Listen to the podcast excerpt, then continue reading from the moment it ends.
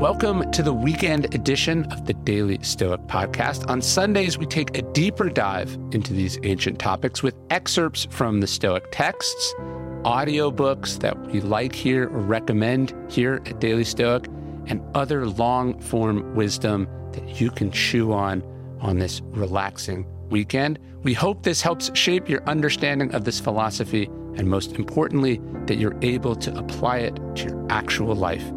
Thank you for listening.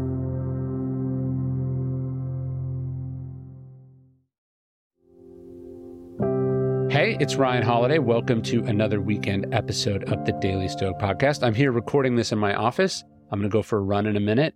And then I have to get home uh, before it gets dark to hop in my ATV, hook up the trailer, and uh, put out some hay for my cows. It's funny, I was just at this uh, thing uh, for my son's school, and we knew a couple other people who have who live on ranches out here, and all we were talking about is uh, the price of hay and did they have a good hay guy and uh, how how much were they paying per round bale? We put out these uh, big round bales that weigh you know probably a thousand pounds, and uh, you know they they went from 50, 60 bucks a bale to like 120, 130 bucks a bale. I'm getting way in the weeds here, literally, but a big part of this has to do with the war in Ukraine, Ukraine being a big exporter, not just of wheat, but of fertilizer. And uh, that fertilizer is more expensive or harder to get. So the yields haven't been as good. Hay is more expensive, blah, blah, blah, blah, blah. What does this have to do with Stoicism? Well, I'm going to tell you. In today's episode, I am excerpting from a wonderful little edition from Princeton University Press's Ancient Wisdom for Modern Reader series translated by MD Usher, who I've had on the podcast. I'll link to that episode. But uh, I'm going to bring you some excerpts. One actually from Musonius Rufus. He says, Why farming is the profession best suited to philosophers. And a couple other excerpts. Again, this probably doesn't seem like a book for you, but it really is. It was really interesting. Uh, we may even split this into two parts. And, uh, anyways, uh, I'll give you that right now. Here is some excerpts from How to Be a Farmer. Thank you to the Princeton University Press for allowing us to excerpt this audiobook. Uh, you can get that anywhere your audiobooks are sold. And you can check out the physical edition at the Painted Porch anytime you like.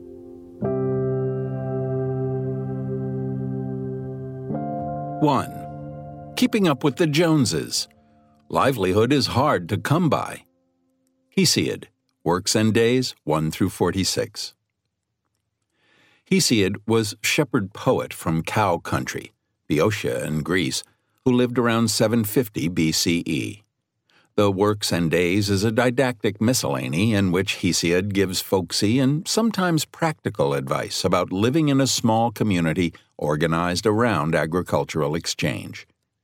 The passage here, addressed to his brother Perses, the historicity of whom has been doubted by some scholars, is Hesiod's opening salvo in announcing his discovery of a second sort of strife, one that impels people toward self improvement, Hesiod sets himself apart from Homeric poetry, which deals in the other destructive kind of strife that precipitated the Trojan War.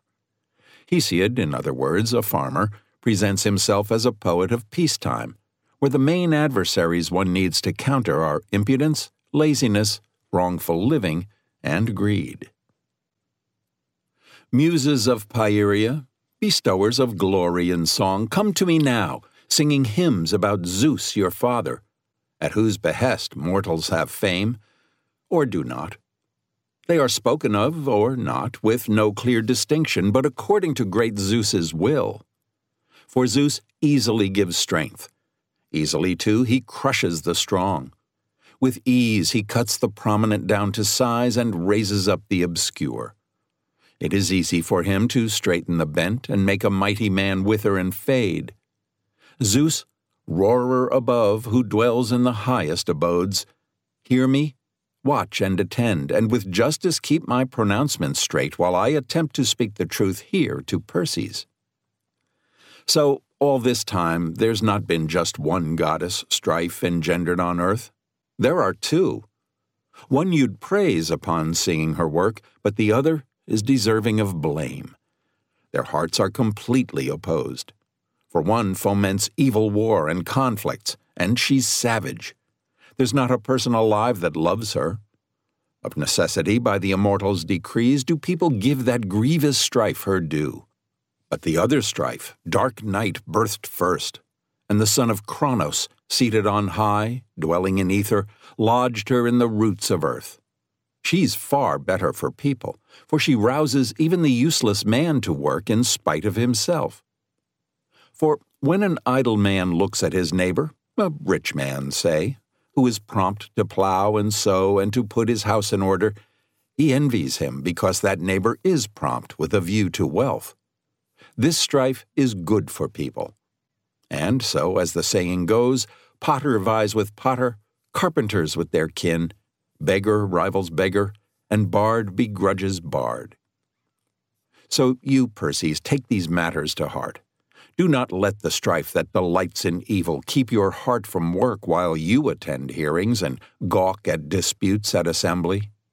If a man does not have a good year's livelihood stored indoors, harvested in due season, Demeter's grain, what the earth brings forth, he has little concern for disputes and assemblies. Once you've sated yourself on that, go right ahead and advance your disputes and conflicts in your quest to acquire another man's goods. You won't get a second chance to do this. So let's decide one dispute right here on the spot, using straight judgments, the best kind that come from Zeus. For you and I have already divided our plot of land. Yet you keep snatching it up and carrying it off with much else besides gratifying the rulers, those gift eaters who stand ready to pass judgment on this question. Those fools! They have no idea how much more the half is than the whole, or what a banquet there is in Mallow and Asphodel. For the gods have kept livelihood hidden from humankind. If that were not so, it might be easy to work only a day and have enough for a year without even working you could store your steering oar up in the smoke right now, and the oxen's work and that of toiling mules could go to hell. 2. The benefits of righteous living. Hesiod, Works and Days, 213 to 247. Perses, as we learned in the previous selection, has been meddling in lawsuits and perhaps town politics, leaving his own affairs in disarray. Hesiod warns his brother in this passage of the consequences of any and all such insolence, and of violations against Lady Justice, who is personified here as a goddess. There is a better path, Hesiod urges, that of straight judgments that lead to peace and prosperity in the land. The alternative? Hesiod's description at the end of this passage recalls the fate of fallen Troy. As concerns you, Perses, Heed justice. Don't foment violence. Violence is a bane to the low-born. Even a nobleman cannot easily endure it, but is brought low under its weight once he's met with ruin. The better road to just dealings passes by on the other side, and justice prevails over violence once it has reached its end. It is a fool who learns this only after suffering it.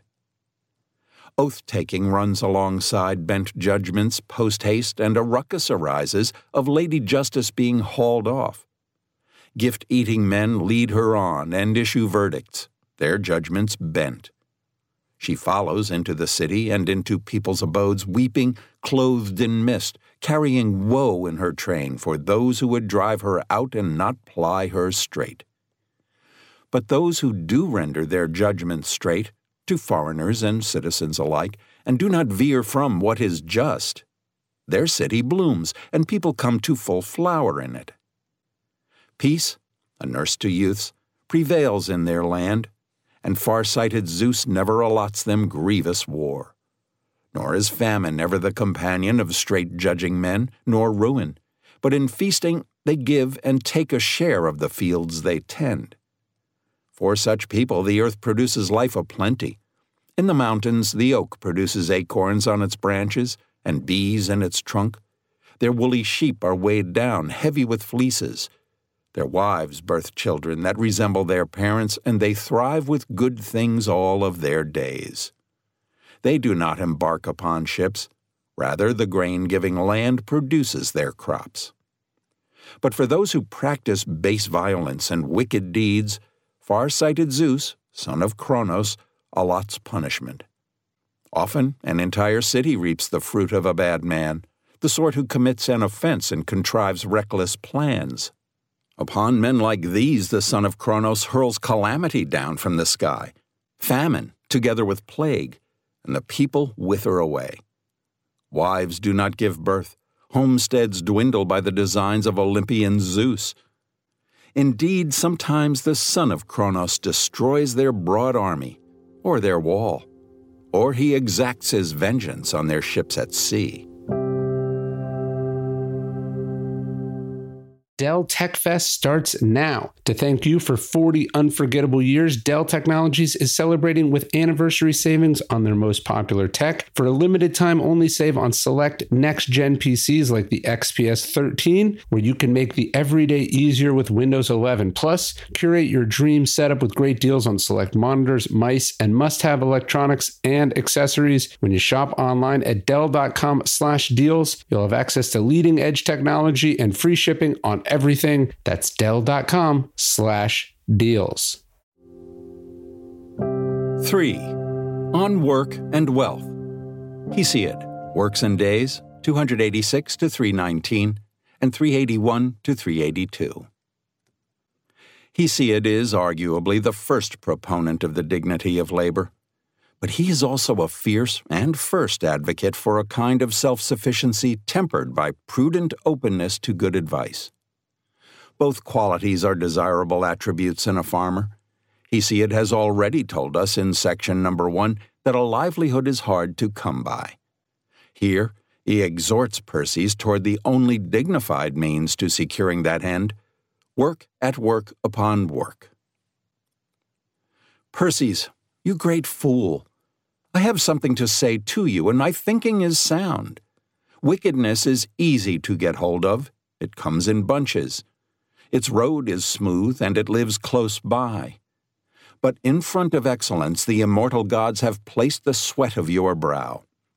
Its path is long and steep and rough at first, but when you reach the top, then it too becomes easy, though it is tough all the same. The best man of all thinks out everything for himself, mulling over what is better later on, and in the end. And yet, good, too, is he who heeds words well spoken by another.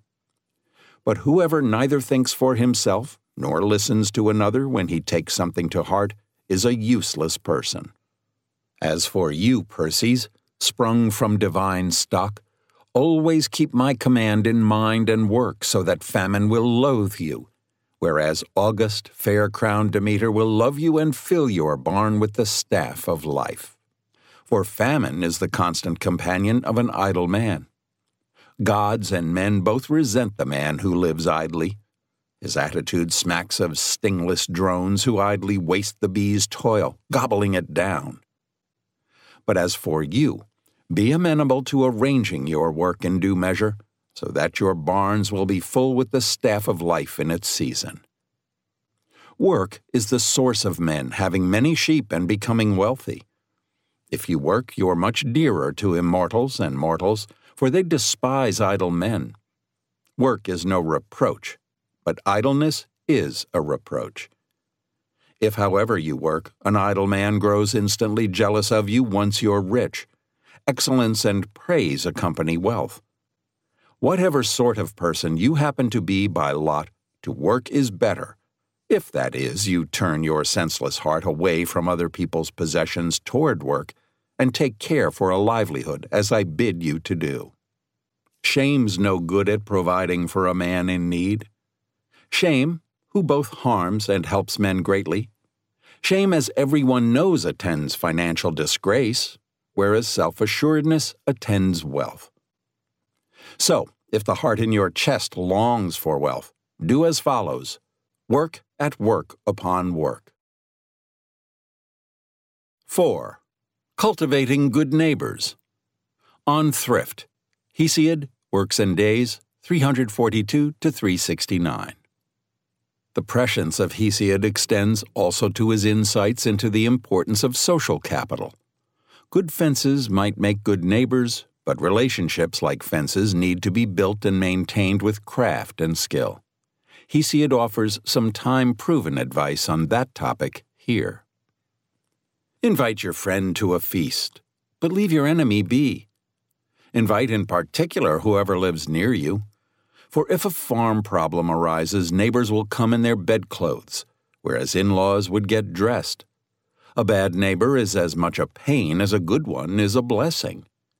The man whose portion includes a good neighbor possesses something of value. Not even a cow would be lost, unless the neighbor's a bad one. Measure things out properly from your neighbor and pay him back properly too with the exact measure, and even better if you can. That way you can find enough should you be in need later on. Don't seek ill gotten gain. Ill gotten gain is on par with ruin. Treat your friend like a friend, and go visit your visitor. Give to him who gives. Don't give to him who doesn't give. Anyone would give to a giver. No one gives to a non giver. Giving is good, snatching is bad. It's a giver of death. For the man who gives willingly, even if he gives much, rejoices in the gift and feels glad in his heart. The man who takes for himself, observing no sense of shame, even if it involves a small amount, hardens the heart. For if you add a little to a little and do it often, even that amounts to much in no time. He who adds to what he has wards off burning hunger. What's stored at home, at least, doesn't worry a man. At home is better. What's outside is apt to spoil. To take from what you have is fine, though it pains the heart to need what you don't have. I urge you to take note of these things. When a jar is at its beginning or near its end, take your fill. In the middle, be sparing. To be sparing at the bottom, though, is stingy. 5. Procrastination Good and Bad Days. Hesiod, Works and Days, 410 to 413 and 825. Why do today what you can put off till tomorrow? Hesiod tells us why not in brief compass and also scores a proverbial bon mot about the favorable and unfavorable character of certain days. Don't put things off till tomorrow or the next day for the dilly dallyer doesn't fill his barn, nor does the procrastinator. Stewardship, by contrast, fosters work. The man who puts off work grapples constantly with ruin. Concerning the character of days, sometimes a day is a mother, sometimes a stepmother.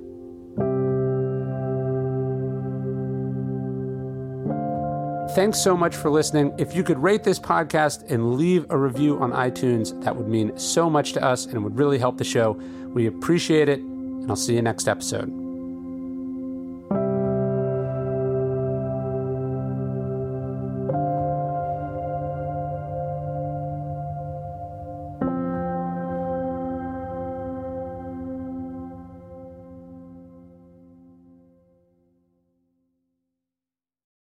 Hey, Prime members, you can listen to the Daily Stoic early and ad free on Amazon Music. Download the Amazon Music app today. Or you can listen early and ad free with Wondery Plus in Apple Podcasts. From Wondery, this is Black History for Real. I'm Franchesca Ramsey.